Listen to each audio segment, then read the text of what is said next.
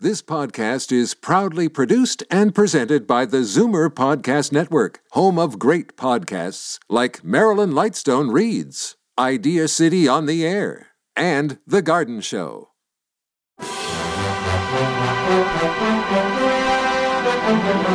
It's Zoomer Radio's Theater of the Mind with Frank Proctor. Open your mind as we fill your head with amazing thrills, chills, and laughs. Theater of the Mind. The best love programs from radio's golden age. Only on Zoomer Radio. Now, here is your master storyteller, Frank Proctor. Well, thank you and welcome to the show. Richard Diamond, Private Detective, is an American detective drama created by Blake Edwards, which aired on radio from 1949 to 1953. And I really like Dick Powell's lighthearted delivery and his little quips that he tosses off with almost impish glee. Tonight, we'll find Richard is visited by a client who wants assistance in a murder he's planning.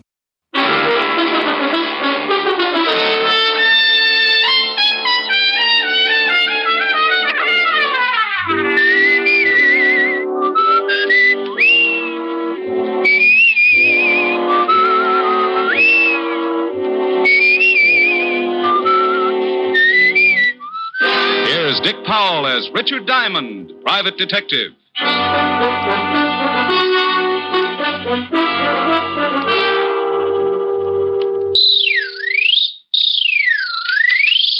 Is this the Diamond Detective Agency? Yeah.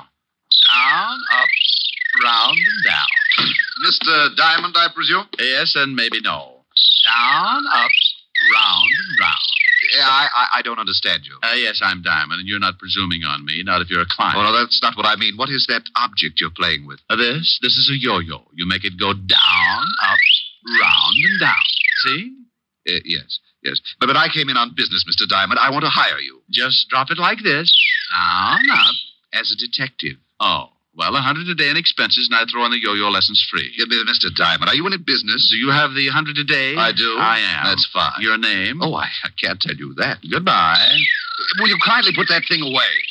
I have a terrible head. Oh, I don't know. It's not so bad. Carve it yourself. Why, you insufferable. Now, wait a minute. Until we've had a formal introduction, the word insufferable is your ticket for a new set of dentures.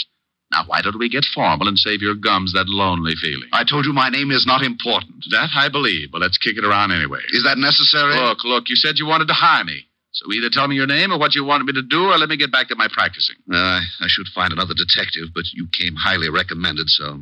All right. Uh, you can call me uh, Johns. Other wife? What? Forget it. Initials on your briefcase read JB. Oh, oh, that. Uh, it's one I borrowed. So now that I've conquered your coyness, what's the pitch? Pitch? Oh, oh, you mean my assignment. Oh, it's very simple, but first, I I must insist that no word of this conversation leaves your office. So far, no one would believe it anyhow. But my ethics are in good order, Mr. Johns. Good, good. This must be kept very secret. Shall I pull down the blinds and stuff the keyhole? Oh, that shan't be necessary, thank you. Your secret is. Uh, murder, Mr. Diamond. Oh, I just knew you were going to say that. Where's the corpse? Uh, the corpse? Oh, that's what I came to you for. I want to have professional advice on every angle before I kill. Now, you've had police experience. Uh, Unless my hearing aid's on the blink, you're saying you want to commit a murder. Oh, not want. I'm going to. This evening. Oh. What do you want me for? The victim? Oh, I have the victim, the opportunity, method, uh, and the man to handle the uh, uh, details. However, I want to be sure that I'm not tripped up by my lack of foresight to police procedures. Uh, sure, sure, sure, yeah. Uh, whom are you calling? The police, but you'll probably get sent to Bellevue. Mr. Diamond, your ethics. Ethics about concealing or helping a murder are free passage to Sing Sing. The phone. Put it down quickly. Oh, my. Isn't that shiny? A real gun. Those things are illegal, you know. Must you shake it so much? oh, uh, sorry. I, am a little nervous. Oh, swell. You're nervous. quiet, quiet. I'm thinking. This visit has obviously been an error, but perhaps not a fatal one. Let's see. I have it. Into the closet. What? With my bicycle? It'll be too crowded. Your bicycle? Oh, my exercise bicycle. That's my there's my rowing board and my, Oh, my be weight- quiet. Stop walking. Oh, this is ridiculous. Now open that door. Oh, okay. Uh, now that bicycle. It has a seat? Well, yes. Sit on it.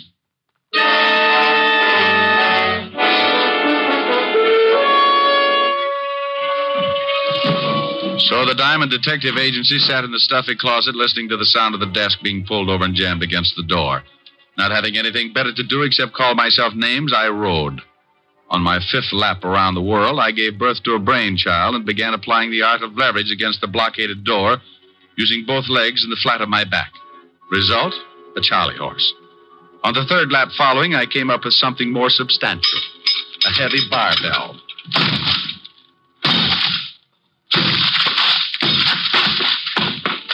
Four smashes and three torn ligaments later, the thin door collapsed over the desk, blocking it.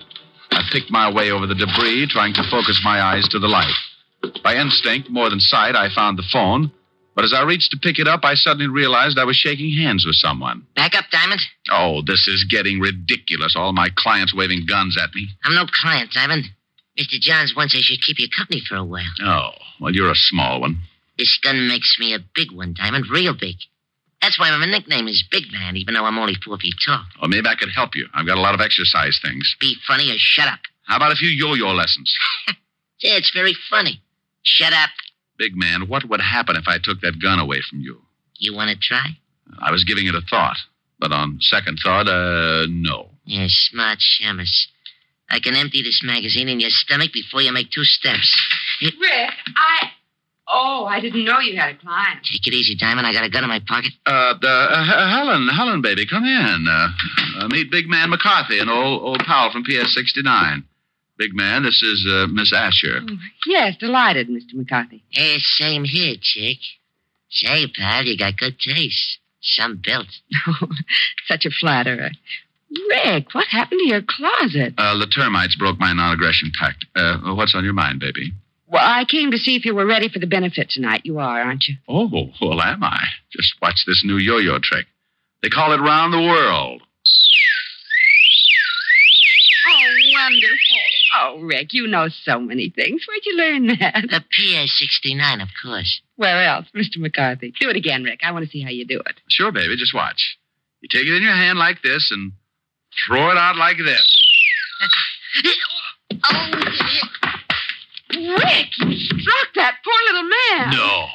Well, that poor little man had a big nasty gun in his pocket, and it was pointed right at my breakfast. Why, that horrible. This... Why didn't you hit him harder? He might have hurt you. Oh, darling, are you sure you're all right? I'm sure, baby. Will you send for the police? He should be behind. Now, look, Helen, this is my department. You go along with your errands. Rick, he's dangerous. Helen, will you go away? I've a few questions I want to ask this little hood, and you'll be of no help, believe me. Well, all right, but you be careful. Oh, and uh, about tonight. It's not at my apartment, but the Parker's penthouse up above in the same building. Now come early and help Francis and me get things ready. Oh, stop pushing. I'll see you tonight, baby. Oh, Rick, are you sure I can't stay? Go, scat. Now, for you, Mr. Big Man. Come here. Wake up. Wake up. The mule train went that way.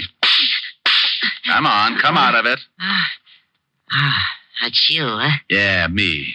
Now, what's the real name of your boss? Who's he going to kill? You can stop the questions, Diamond. I'm not going to talk. You want me to wring it out of you like a wet wash? Who is Mr. Johns? You know, there's a big advantage in being little, Diamond. Yeah, you can hide under smaller rocks. Who's your boss? There's another advantage, too. A man my size can be awfully hard to catch. What? Hey, come back here. Oh.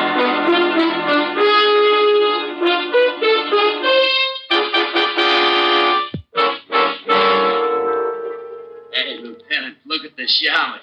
he never looked so good. Shut up, Otis. He's really been worked over. Wonder what gang did this to him. Rick, Rick, snap out of it. Oh, oh. Rick, what happened? Oh, just came through the door. Oh. What? Coming through the door couldn't wreck you like that. oh, Without opening it? You mean? Oh no! You got that shiner by running into the door. Shut up, Otis. Okay, Rick, where's the body? Uh, beside you. That's Otis. I mean, where's the corpse? Uh, the corpse isn't a corpse yet. Otis, get my bicarbonate. Hey, Yellowton. Go on, Rick. The corpse isn't a corpse. Tell me, what is it? A ghost? Exactly. Otis. Hmm. Hey, Yellowton. Now, Rick, do me a favor. Please tell me what you're talking about. Oh, you aren't trying, Walt. All I said was that the corpse isn't a corpse yet and that it's a ghost because I don't know who's going to be the corpse. Rick, before I go stark raving mad, will you tell me what you're talking about? Well, a man came into my office this morning, said he was going to commit a murder. Threw a gun on me when I started to call you. Locked me in a closet. I broke out only to find he left this little man, Big Man, the midget who just ran out of here. Stop, please. So Helen came in. I turned the tables on Big Man. She left. I asked questions, drew a blank. Big Man started to run. Why didn't you nab him? He ran through the door. I ran into it. You're up to date. I'm up to date. Get him. I'm up to my ears in confusion. So we've got a man who's going to murder someone. All right, what's his name? He said Johns, but it's a phony. Initials on his briefcase read J.B. Uh, say, Shamus, what do you look like? Uh, Otis, do you have a son? Oh, you know I don't. Well, that's what he looked like. Rick, are you sure this JB is planning to kill someone tonight? Well, if he isn't, he sure took a lot of pains for nothing. Let's get down to headquarters. I want to check the files. Mm, Okay, but we don't keep files on ghosts. Oh, by the way, why did you come up here? Helen called, said you were holding a pigeon for us. Oh, lovely girl. I'll say. Can I have a dance with her at the benefit tonight? Uh, no, Otis, I think I better fix you up with Francis. Swell. Otis, you gravelhead. Francis is a butler. Oh, it's all right, Lieutenant. I like them foreign dames.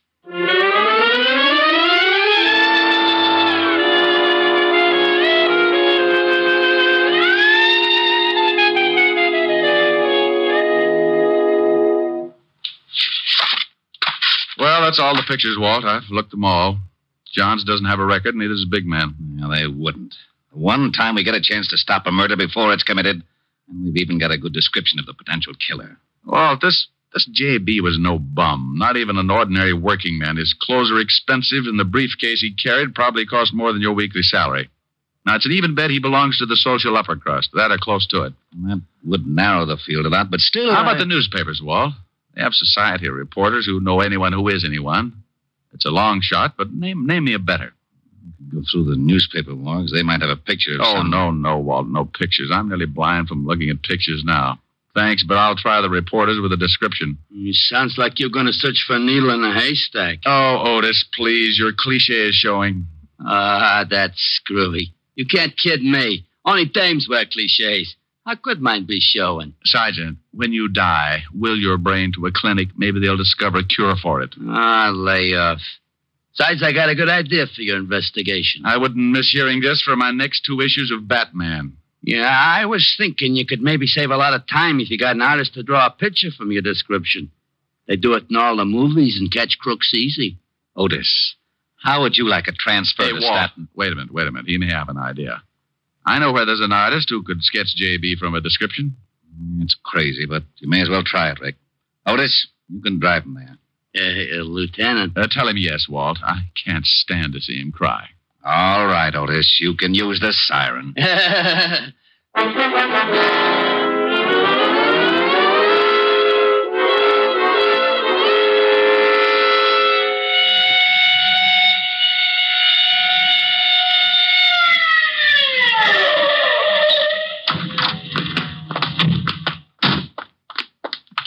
Come on, Otis. It's right at the head of the stairs. Uh, who is this guy? Uh, name's Vladimir, and be careful. He's temperamental. Oh, that's okay. I've been vaccinated. What, what, what? Open up, Vladimir. Wrong address. Go away. My name Patrick O'Brien. It's Diamond, not the landlord. Comrade, come in. Stalin. No, Vladimir. That's Sergeant Otis. Oh, what a startle he gave me. Uh, Vladimir, can you sketch a man's face from a description? Can I sketch a man's face from a description? Can I sketch? Did I not once sketch the whole Russian army? And with one pencil? Okay, Vladimir, but can you do it? Comrade, you doubt it? I am the greatest artist that's impossible. I can draw. eh, comrade, you are paying cash money. Cash money. Oh, for that I can draw you Siberia and never miss a salt mine. I'm such a genius, I can't stand myself. Another man, Vladimir. Can you sketch the man's face? I think so. Okay, but make it fast. I'll give you the general idea and correct you as you go. Corrections you can make. One criticism, I go back to my shave cream signs. Come with me to my hizzle.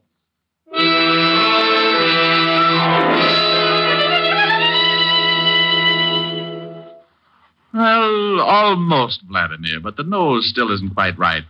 Make it look a little more like a pickle. See it? Dill. Off that side, just a pinch. Oh. Like this? Yeah, yeah, you've done it. That's him. Ah, how much do I owe you? For you, comrade, hundred dollars. What? Fifty dollars. A buck. S- sell my genius for a buck? I die first. A buck and a quarter. Comrade, please, I'm capitalist now. Buck and a half. Last price. I wouldn't. Last price. Last price, I take it. But I may die. If you do, give me a call. It's a good job, Vladimir. Of course. Was I not the artist to sketch the Tsar himself? Of course, it didn't pay so well, but was great honor. Looks pretty fuzzy to me. Comrade Diamond, your patronage I appreciate.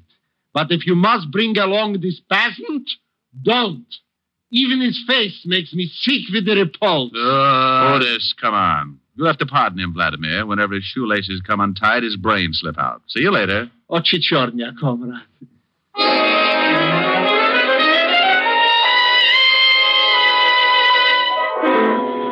When we left Vladimir, I sent Otis back to Walt and took off for the newspapers. I showed the sketch to one society reporter after another and watched so many heads shake, my eyes began to cross. It was 6.30 when I finished playing Quizmaster, and there was no use kidding myself. I had struck out. I had to tell Walt, so I started for the 5th Precinct. I was at a point where I'd have hocked my Social Security for 30 seconds with a little big man. Then, as I walked down the street, I suddenly felt the nerves in my spine jump down into the pit of my stomach, and goose pimples skidded up my back like scared rice. It was a feeling I'd had before. So, without turning, I headed for the steps of a basement apartment.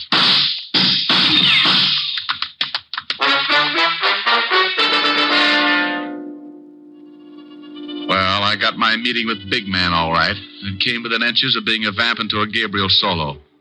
Big Man apparently thought his shots hit pay dirt. But when I peeked over the top of the stairs, he was in his car and going.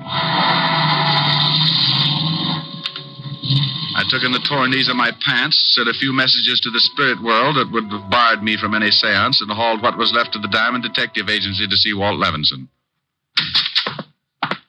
Well, you can have it, Walt. This is getting ridiculous. Beating my brains out, getting shot at, and for what? Shot at? That's right. I said shot at. You can have the whole stupid mess. I like to get fees for playing post office with slugs. And if a guy gets killed, call me. I'll help with the embalming. But, but. Oh, but nothing. It's seven o'clock, and I'm not sticking around to split a three way crying job over a killing that may already have happened. I'm going to Helen's and get a drink. Oh, all right. Go ahead, Rick. There's nothing more you can do anyhow. I'll see you later. Right. And you stop looking like a panda with a bellyache, Otis. Now, what did I do? Oh, shut up. Uh, hey, where you going? I'm going out and punch the first little guy I can find right in the nose, just on general principles. I left the precinct and headed for Helen's party. I remembered that the benefit was being held in the penthouse and went on up. I was surprised to find Helen's butler, Francis, opening the door. Good evening, Mr. Dapp. Oh, my, did you have an accident? This day has been an accident, Francis, but if you mean my clothes, I was playing spin the bottle with a bulldozer. You do look a little battered, if I may say so, sir. You ought to see the bulldozer. What are you doing opening the door up here? Oh, the Parker's butler was taken ill, sir.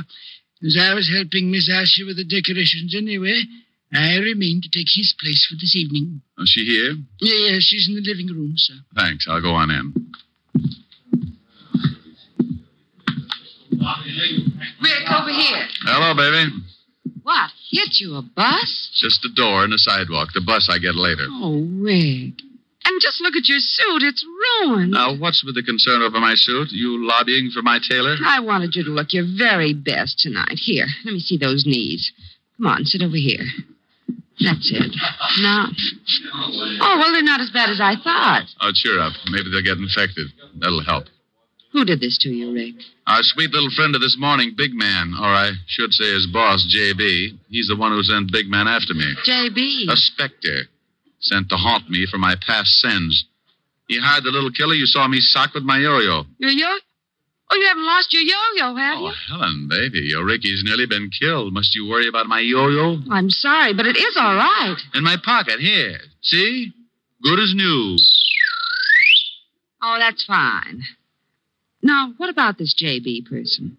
Why did he send Big Man to kill you, Rick? Oh. Because I know he's going to commit a murder tonight. Maybe doing it right now. Wait a minute. You said big man. Did you let him go this morning? Uh, yeah, yeah. I let him go, and I've worn my feet off up to my eyebrows trying to find out who his boss is and who's on the spot to get knocked off. Poor Ricky. I wish I could help you. It's not me that needs help now. I quit. It's the guy JB is after. JB, uh, are those his real initials? Yeah. No, we've had lots of things to go on initials, descriptions, even a sketch of him. Here, I've got it in my pocket for all the good it did. No, Oh, wait, don't tear it up. Let me look at it. Oh, Rick, silly. This is no murderer. That's a sketch of Johnny Blackwell. It's a. Helen, you know who this man is? Of course. It's Johnny Blackwell from Newport. He and his wife are up here visiting Adam Wister. Rick, what is it? You're you're all turning blue. All day long, I. When you were in my office, you could. Oh, if I'd only asked. Helen, Yes, Rick. give me some cyanide, no water. Oh, but you must be mistaken about the sketch. Johnny Blackwell can't be a murderer. Well, I'm getting out of here. Where can I find him? If you'll just sit still, he'll come to you. Adam Wister's bringing him and his wife to the benefit tonight.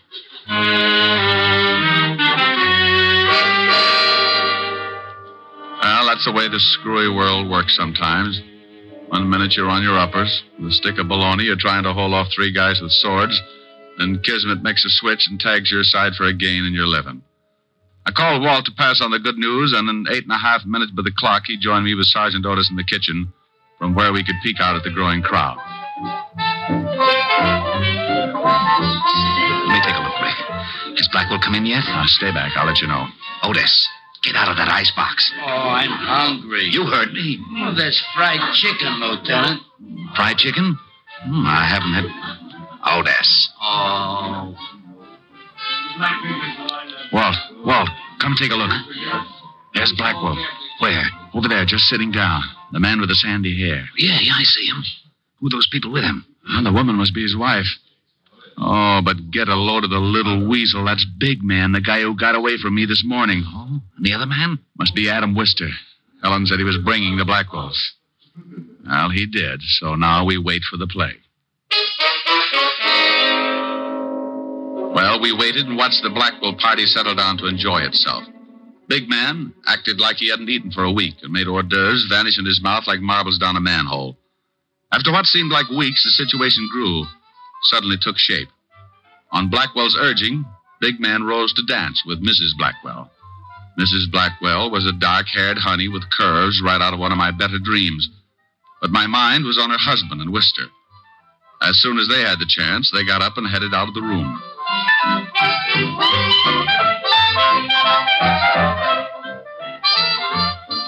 Watch them, Rick. They're headed for the library. Come on, this way. Through this door and down the hall.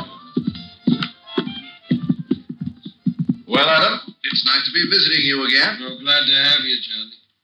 We're sorry to hear about your losses in the market last year. The story here was that you were cleaned out. Hey, Diamond, what's he saying? Shut up. Oh, I still have a little money, Adam. In fact, I'd like to buy back in with you as a partner. you don't have that much, Johnny. And your wife won't give it to you. She may, Adam. She may, and quicker than you think. Walt, come on. We picked the wrong victim. Let's find the big man. Hey, it's nice on the terrace, Mrs. Blackwell. Yeah, real nice out here. I don't like it. It's chilly. Oh, it'll warm up, Mrs. Blackwell. No, I'm going back in. Better not. I don't like the way you're acting, big man. Get out of my way. Get back and shut up. How dare you talk to me like that, you little Now I'm big, Mrs. Blackwell, real big. gun? What in the world? I'm gonna kill you. Kill me? Yeah. Only it'll look like an accident. Why, this is ridiculous. What kind of a joke is this? It's no joke, Mrs. Blackwell. Your husband don't think it's no joke. He wanted me to tell you he was real sorry. Now I'm gonna kill you. you mean it? You really mean it? Yeah, sure, Mrs. Blackwell. Mr. Blackwell needs your dough bad. Back up. He can have it, all of it. Only don't kill me. Don't. Sorry, Mrs. Blackwell, too No. late. Now start back. Please, please. Over to that wall. You're gonna play Humpty Dumpty. No. That's right. Now get up on the No, wall. No, I'm a guy who's willing to help you. Me too. Diamond, why you? Capture the girl, Walt. Big man's mine. He, he was going to kill me. All right, Mrs. Blackwell. Take her inside, Otis. Rick, you okay? Yeah, getting my hands on this little rat was better than a year's vacation. Well, we sure heard enough to give both him and Blackwell a long vacation on the state. Keep him on ice. I'll collect the other one. I'll be delighted. Oh, oh my jaw. Oh, waking up? What a shame. What a lovely party. I do love these informal get togethers, don't you, big man? It was short but very sweet, the wind up of the no one was murdered case. The score was the kind to make you forget you didn't get a fee. Two killers caught, no victims. When I saw Walt take the little big man, not so big without his gun, and his boss Blackwell off to the Bastille, my worries melted like a snowman in a blast furnace. And speaking of melting, the lovely Mrs. Blackwell showed signs of being upset. So, what could I do but console the pretty little thing? Oh, Mr. Diamond, I think you were so wonderful and brave. Oh, you show a few nice points yourself, Mrs. Blackwell, and call me Rick. You saved my life, Rick. And call me Rita. You can get to the point quick. Why, Rita. I- Oh, there you are, Mrs. Blackwell. I know you must be terribly upset. Oh, Rick has been a great comfort to me. I'll bet he has. But I've arranged for Francis to take you home. Uh, now. Now? Oh, well, thank you, Miss Asher. And Rick, Yes. don't worry about the name calling. Just say, hey, you. I'll know what you mean. I think I know what you mean. By you. Well? So help me, I'm innocent. With lipstick on your collar? That Otis. I've warned him to be careful with my shirts. Mm-hmm. Mm-hmm. Well, time for my yo-yo act? Your act. I... Oh, Rick, uh, about that. No, now, now, look. I've worked my finger to the bone practicing. Don't tell me. uh, Why, you specifically asked me to be here tonight. I, I know. And come on with me over to the bandstand. Oh, no. No, you don't. I'm an artist tonight, not a singer. No sing, no yo-yo. You mean if I sing, I can do my yo-yo act? If you make it pretty. Uh, it's blackmail, but I'll do Will it. you stay right here? I want to talk to the orchestra leader. Okay, I'll practice.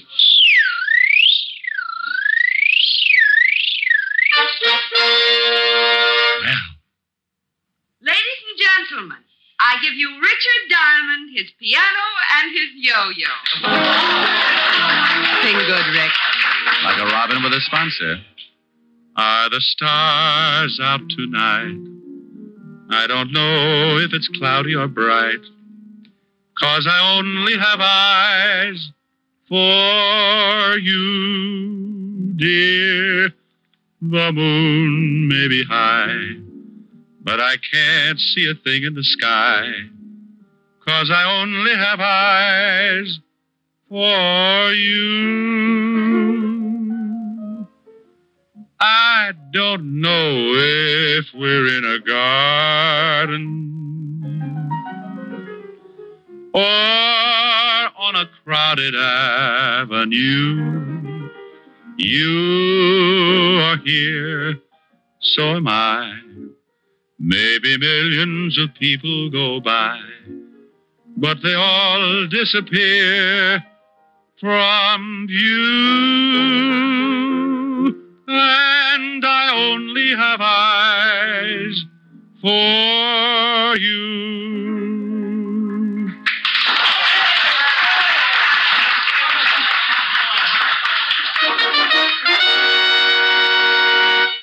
And now Mr. Diamond will present an exhibition of dexterity. Now? Now. Oh, no, Shamus, no. You're doing it all wrong. You gotta use my wrist action. Oh, to stay out of the act. Oh, come on, let me show you. Here, give it to me. Now, you, you start it down, like this. Ellen. Yes, Rick, he's better. Uh, let's go home and neck. Wait till I get my hat.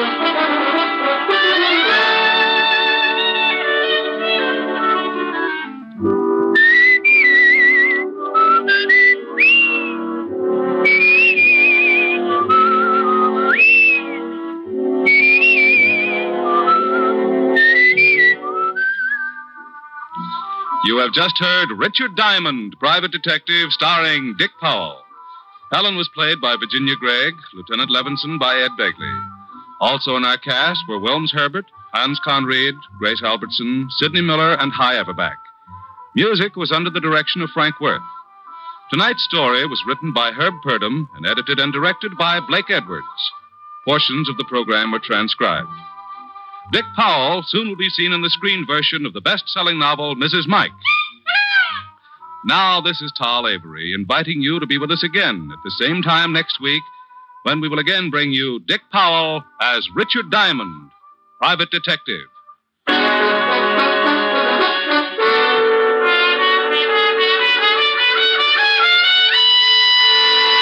Stay tuned for yours truly, Johnny Dollar, next on Theater of the Mind. You're listening to Theater of the Mind on Zoomer Radio, AM 740 and 96.7 FM in downtown Toronto. Yours truly, Johnny Dollar. I get notes from listeners saying this is one of their favorite shows. Tonight's episode, entitled Chicago Fraud.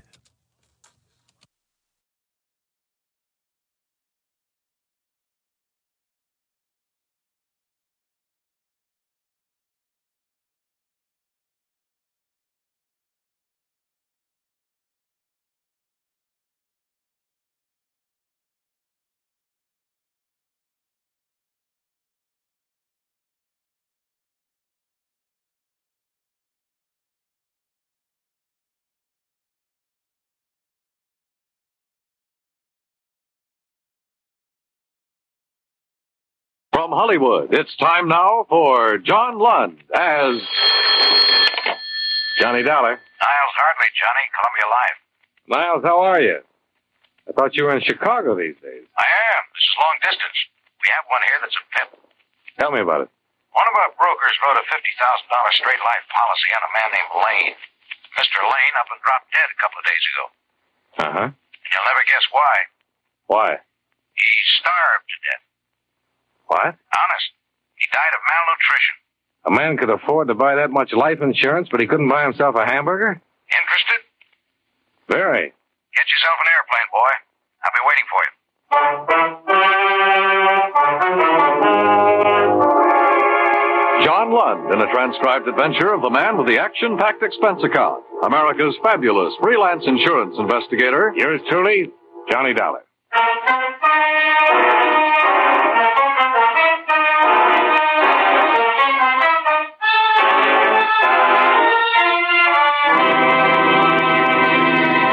Expense account submitted by Special Investigator Johnny Dollar to the Columbia Life and Accident Insurance Company, Meston Building, Chicago, Illinois. The following is an accounting of expenditures during my investigation of the Chicago fraud matter. Expense account item one $78.13. Plane fare and incidentals, Hartford to Chicago. I had breakfast at the airport, took the limousine into town, found a hotel room, then checked in with Niles Hartley at the claims division. Chicago's blustery climate seemed to agree with him. He was a little bigger than I remembered, a little ruddier, but efficient as ever. I wrote a special delivery to the Insurance Commission in Springfield this morning. Explained we were holding up payment pending a routine investigation of the claim. Uh huh. But the faster we move on this, the better off we'll be, Johnny. They're going to ask questions, and we'll have to get ourselves some answers. They asked any yet? No, but the beneficiary is Lane's sister. Name is Lydia Staley. She's called them, and she's called us a couple of times wanting to know what's what. Tough. She could be, I guess. She has money of her own, some influence, and so on. A lot of money? Trust stuff. Very comfortably fixed. But she's pretty upset by the whole business. You see, I had to stick my horn in right away and request the coroner to hold the body until we got something done. How so? Lane died on the street with no identification on him. By the time they did find out who he was, a routine PM had already been performed to determine cause. The county was going to bury him. With $50,000 worth of insurance? Yeah. Well, the first thing that occurred to me when I saw this report was that it might not be Lane at all. Uh, besides the malnutrition, here, these findings. Chronic heart condition, lung history, debility. Certainly doesn't sound like anybody we'd insure. Well, Lane took a physical before the policy was issued, didn't he? Yeah, sure. Uh-huh. Hmm, Yeah, here's a copy of it. He was 100% okay then. How could he pass it with all these things wrong with him? Good question, Johnny. Like to find the answer? Yeah. What's that doctor's name? Dr. Walter Unger, Suite 1932, Michigan Building. Expense account item two, three dollars and fifty cents. Taxi fare through Chicago's slushy streets to the offices of Dr. Walter Unger, who had been licensed to practice medicine in the state of Illinois in 1946. He was a Northwestern University medical school graduate. And I'd give him the credit. Married, had two children, and lived in Glencoe, a North Shore suburb. Day and night. His income and practice, according to report, were average. Oh, good. Yes, drop in tomorrow. Goodbye. I'm sorry, Mr. Dollar. You were saying. I'm from the Columbia Life Insurance people, Doctor. Claims Division. I'd like to get some information about a man you examined on July 14th of last year. All right. I hope this won't take long. Uh, what is it you want to know? The man's name was Christopher Lane. You happen to remember him? Christopher Lane. No, I can't say that I do, Mr. Dollar. What about it? Well, uh, first I'd like to know is this your signature? Hmm? Yes. Those are my letterheads. I suppose that's my signature. Aren't you sure? How many people are certain of their signatures? It looks like mine, Mr. Dollar. I can't say for sure that it is or isn't.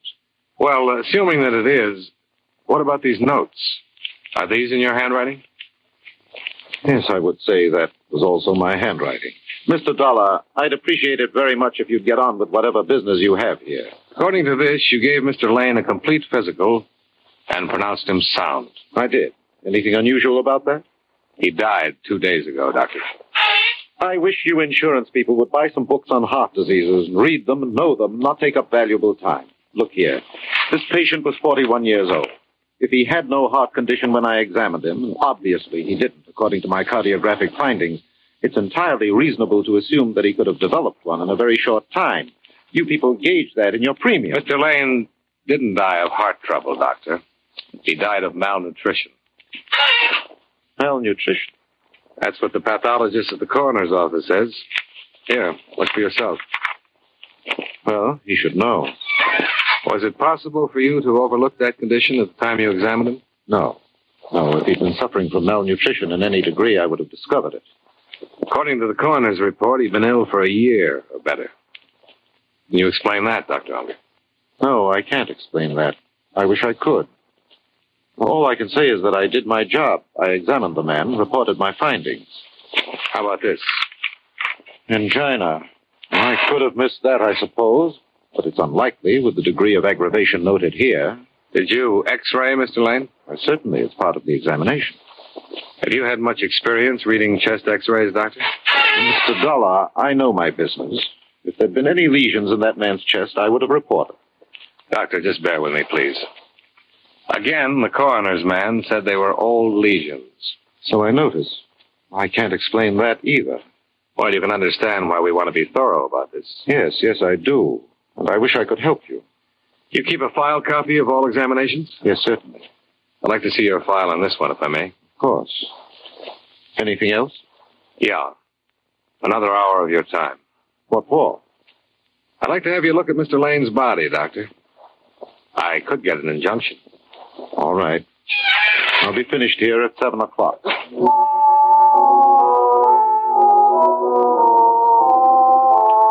Expense account item three, six dollars and a half, more cab fare, to and from city morgue.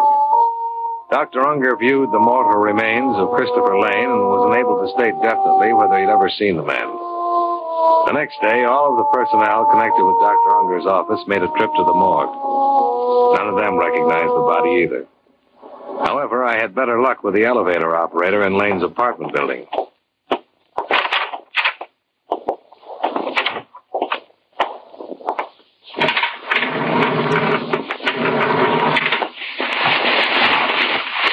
You ever seen this man before, Miss Shattuck? Yeah. Yes, sir. That's Mr. Lane, apartment 233. You're positive? Oh, yeah. I see him every day for almost two years. Okay. Want to smoke? I want to get out of here. Sure. I don't know why I'm acting this way. I've seen him that way a hundred times. What? Oh, I mean, almost like that, out, stoned. Only I guess it's because I knew he was just drunk then, not dead. Oh, I see. Well, he was crazy. Was he? He carried on the way he did. Whew.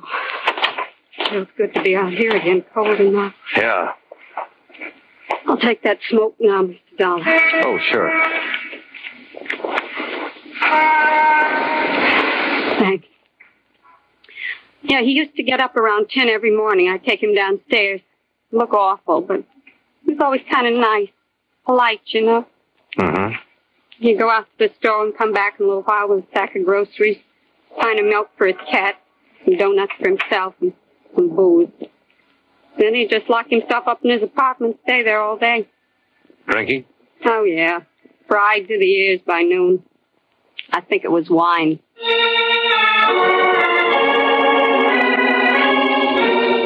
The janitor and the maid, as well as the doorman and the desk clerk, further verified the fact that Lane had been drinking heavily for better than 18 months prior to his death. No one seemed to know why, not even his sister. She turned out to be a woman of 30 or more, well tailored, well groomed, and bad mannered. I wish you'd take your briefcase and get out of here, Mr. Dollar. I'm sorry you feel that way, Mrs. Staley. Chris drank himself to death. I don't know why. I, I just know he did it. He's dead. He named me his beneficiary. Why don't you pay me what you owe me? We will, Mrs. Staley, if the circumstances are right. So far, we have a reasonable doubt. And this investigation is for your benefit as much as it is ours. What do you mean by that? When we've satisfied ourselves one way or the other, your claim can be settled. Well, what is it you want to know? I haven't seen my brother in over a year. I, I can't tell you anything about him. Were you on good terms with him? Of course I was. Left me his insurance money, didn't he? Understand you're a widow, Mrs. Staley? I don't see what bearing Do you that have might- any dependents? No children. That's what you mean? And the insurance money would have gone to you alone? Let me correct you. The money will come to me alone. I don't know what you people think you can do trying to weasel out of this, but I've already spoken with my attorneys, and they've advised me to sue for an immediate settlement. Are they aware of the facts of this matter? They certainly are. And they still advise you to bring suit? They certainly did. Well, perhaps I can save you some fees and them some time. Who are your lawyers, Mrs. Staley? Never mind. You'll find out soon enough. All right, I'll tell you what I tell them. You can pass it on. Your brother could have died quietly in his bed one night, and any doctor would have pronounced him a heart failure, and your claim would have been good. But he made the mistake of dropping dead on a public street, and the police took over. And before he was properly identified, an autopsy had been performed. Yes, and I'm going to sue the city. for And taking- from that autopsy, we know your brother couldn't possibly have passed an insurance examination. But he did pass it, Mr. Dollar. He came to me the day after he'd taken the exam and told me I was his beneficiary. You said you hadn't seen him for over a year. He took the exam last summer. All right, I, I saw him that one time. He might have come to you, but he didn't come to you about passing that exam. Now listen here. Your brother never took that exam. What? Someone went up to the doctor's office and took it for him. Mrs. Staley, we aren't fools. Now we're going to find out who that someone was and how it was done. We're used to all sorts of tricks in this business and all sorts of bluffing, too. You can sue us for settlement. You can sue us all over the place. With what we have right now, we just love to meet you in a court. I'm talking facts to you, Mrs. Staley, and I wish you'd talk them to me. Get out of here. Get out of here, you cheap snooper, before I call a policeman and have you thrown out.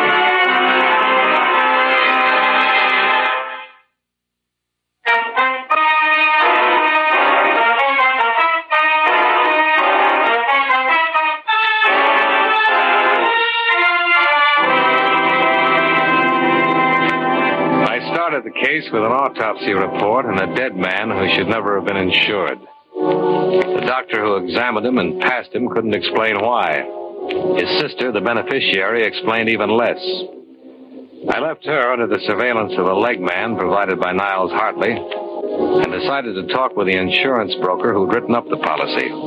His name was Rutherford, and he looked insurance from the top of his iron gray hair to the tips of his highly polished brown shoes.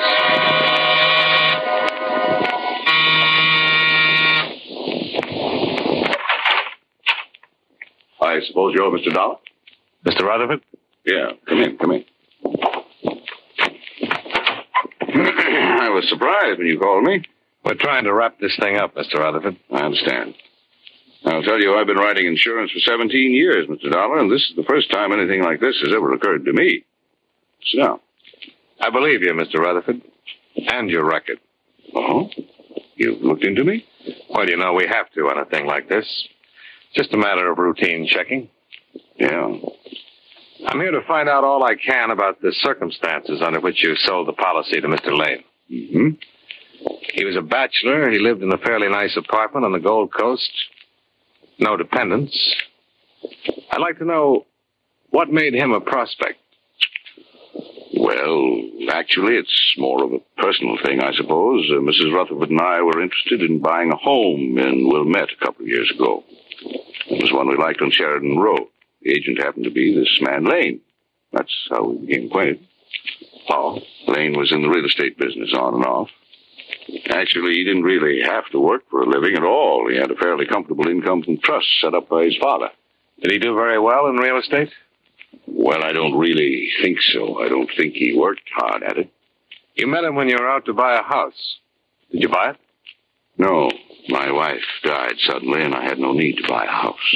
But he bought insurance from you. Yes, eventually. You say this was a couple of years ago. Hmm. Mm-hmm. Did you try to sell him right away? Oh, I don't recall. I called him now and then, had him over for dinner. I was surprised, frankly, when he decided to buy. Uh huh. What kind of a man was he? What do you mean? Well, your opinion, Mr. Rutherford. Well, Mr. Client, Mr. Dollar, I treated him the same as any other client. How did he look? Hmm? Well, pale, thin, healthy, emaciated. What? He looked fine to me. Hmm. I uh, noticed you arranged for the examination. Yes. How well do you know Dr. Unger? Well, Oh, just slightly. You know, the physician is supposed to be an impartial third party, and when a client has to be examined by a physician, I send him to Dr. Unger, that's all. I get a Christmas card from him every year. Uh huh. I see. You uh, say you had Lane over for dinner a few times. Yes, when my wife was alive. Did he drink much on those occasions? I don't recall. Why? His malnutrition resulted from an alcoholic condition. All drinking, no eating. Lane, an alcoholic? He sure was. Had been for years. Can I use your phone? Yeah, help yourself.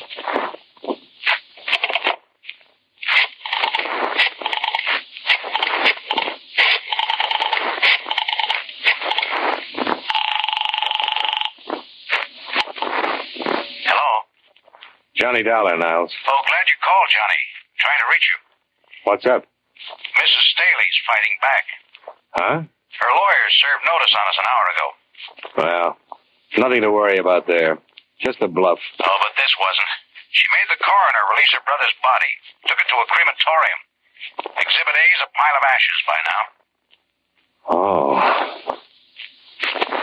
a pile of ashes by now. Oh. I can try something here. We'll try it. Right. Mr. Rutherford. All finished? Yeah. Mr. Rutherford, I'm afraid you're in a little trouble. What, what are you? You couldn't have written that policy or known Christopher Lane without being aware of his drinking habits. Now, see here, Dollar. I've been an insurance broker for a good long time, and no one has ever questioned my integrity. And I think that's what you were banking on your reputation. I'm sorry for you, Mr. Rutherford, but there had to be a collusion here, and you're the logical party. You arranged for someone to take Lane's examination. You were going to split with. Oh.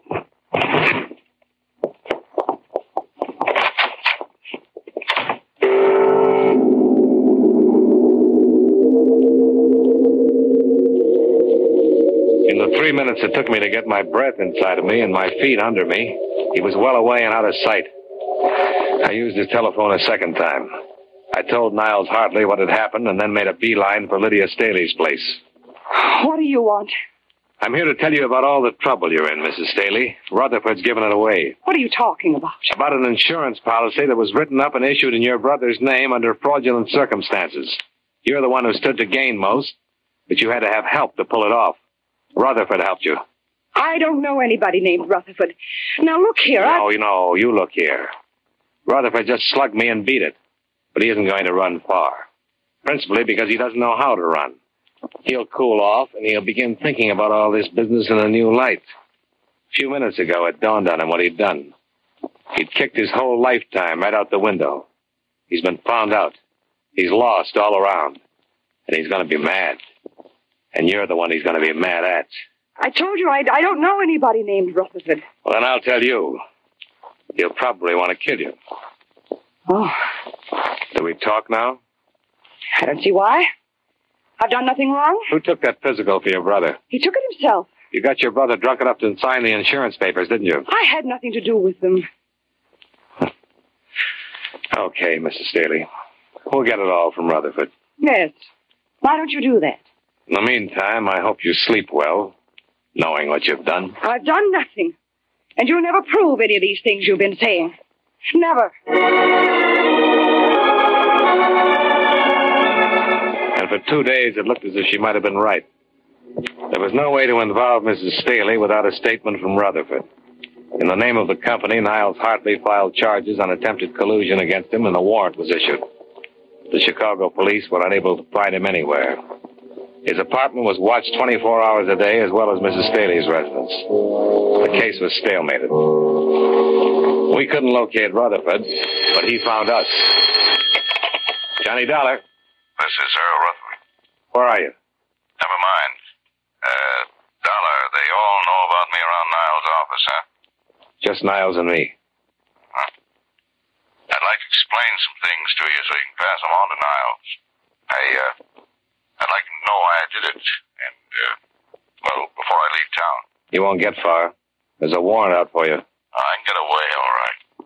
Rutherford, Columbia doesn't want to prosecute you on these charges. The notoriety would be bad for them. If you'd make a statement, sign it, I think I could talk them into dropping the whole matter. Maybe we'd better get together. Come on over. No, I'll meet you at the Dearborn entrance to the Drummond. Fifteen minutes? I'll be there. Right. When I pulled up in a cab 12 minutes later, he was waiting for me at the curb in front of the Drummond. He was still wearing the same clothes he'd had on in his apartment. He needed a shave, and judging from the circles under his eyes, he hadn't slept much. He was pale and shaken.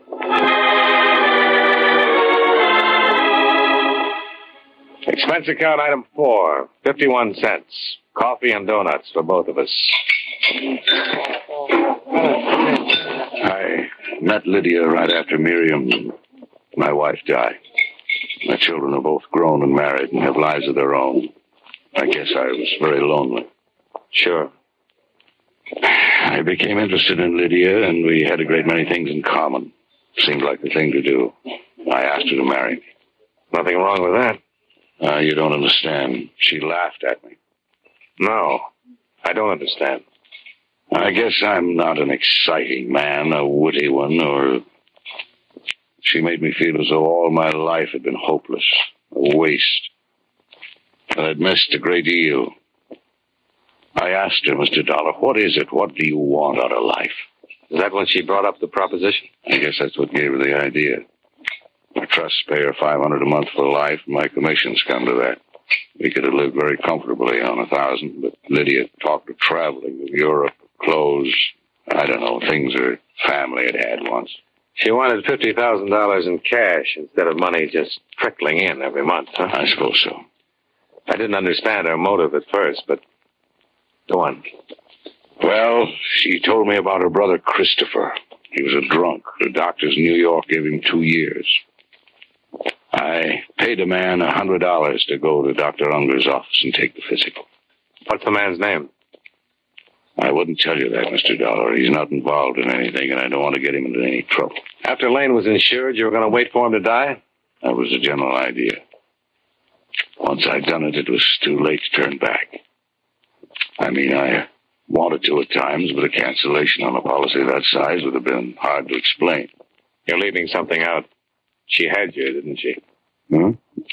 You were the goat. Legally, she was clear, right? Yes. She still is, isn't she? Unless you write all this down, we can hold it over her head to prove collusion. You speak to Niles? He'll go along.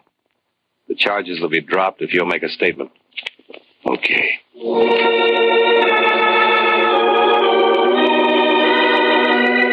Enclosed find notarized statement of Earl Rutherford explaining his part in the attempted collusion regarding policy 678JN23L. word, Niles Hartley dropped charges against Rutherford upon receipt of the enclosed. Rutherford settled his affairs and left Chicago the following day. When Mrs. Staley was shown a carbon of the enclosed statement, she instructed her attorneys to withdraw suit. The night I was to leave town, I called at her apartment to have her sign a release of all claims.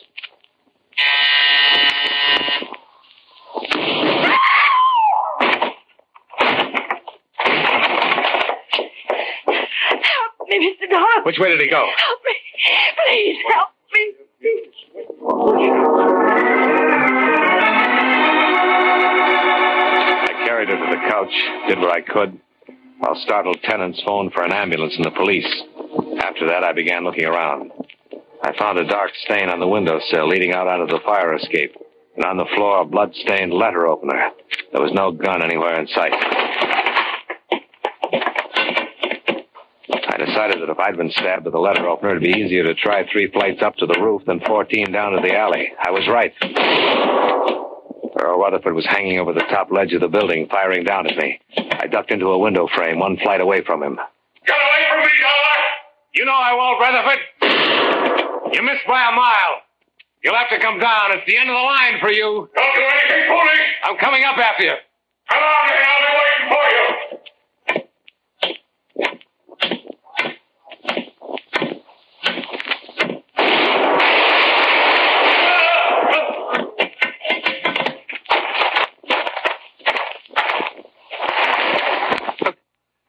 Good shot, Dollar. Can you walk? No. Why did you do it, Rutherford? You were clear. You were free. You didn't have to. I didn't tell her all, Dollar. She told me tonight. Laughed at me.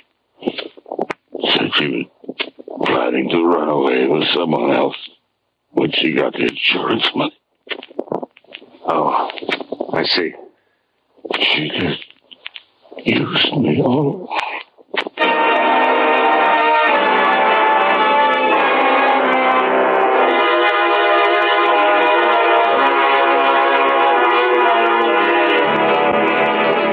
Earl Rutherford died on the way to the receiving hospital.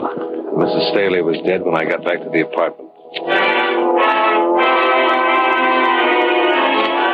Expense account item five, $53. Hotel and food while in Chicago. Item six, same as item one. Fare back to Hartford. Expense account total, $219.77. Yours truly, Johnny Dollar.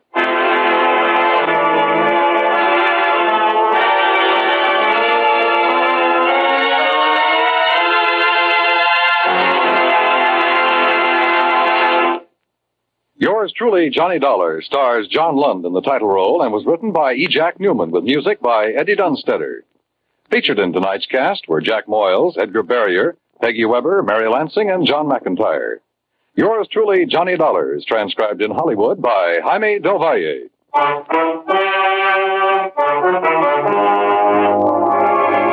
This is Dan Cumberly inviting you to join us next week at this time when John Lund returns as yours truly, Johnny Dollar.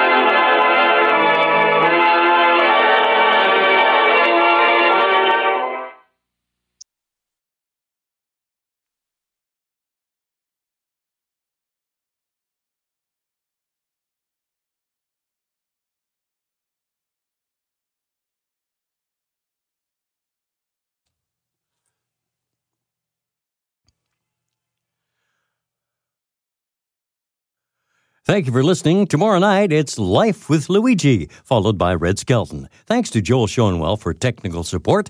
The executive producer of Theater of the Mind is Moses Neimer. I'm Frank Proctor. Have a great evening. This podcast is proudly produced and presented by the Zoomer Podcast Network, home of great podcasts like Marilyn Lightstone Reads, Idea City on the Air, and The Garden Show.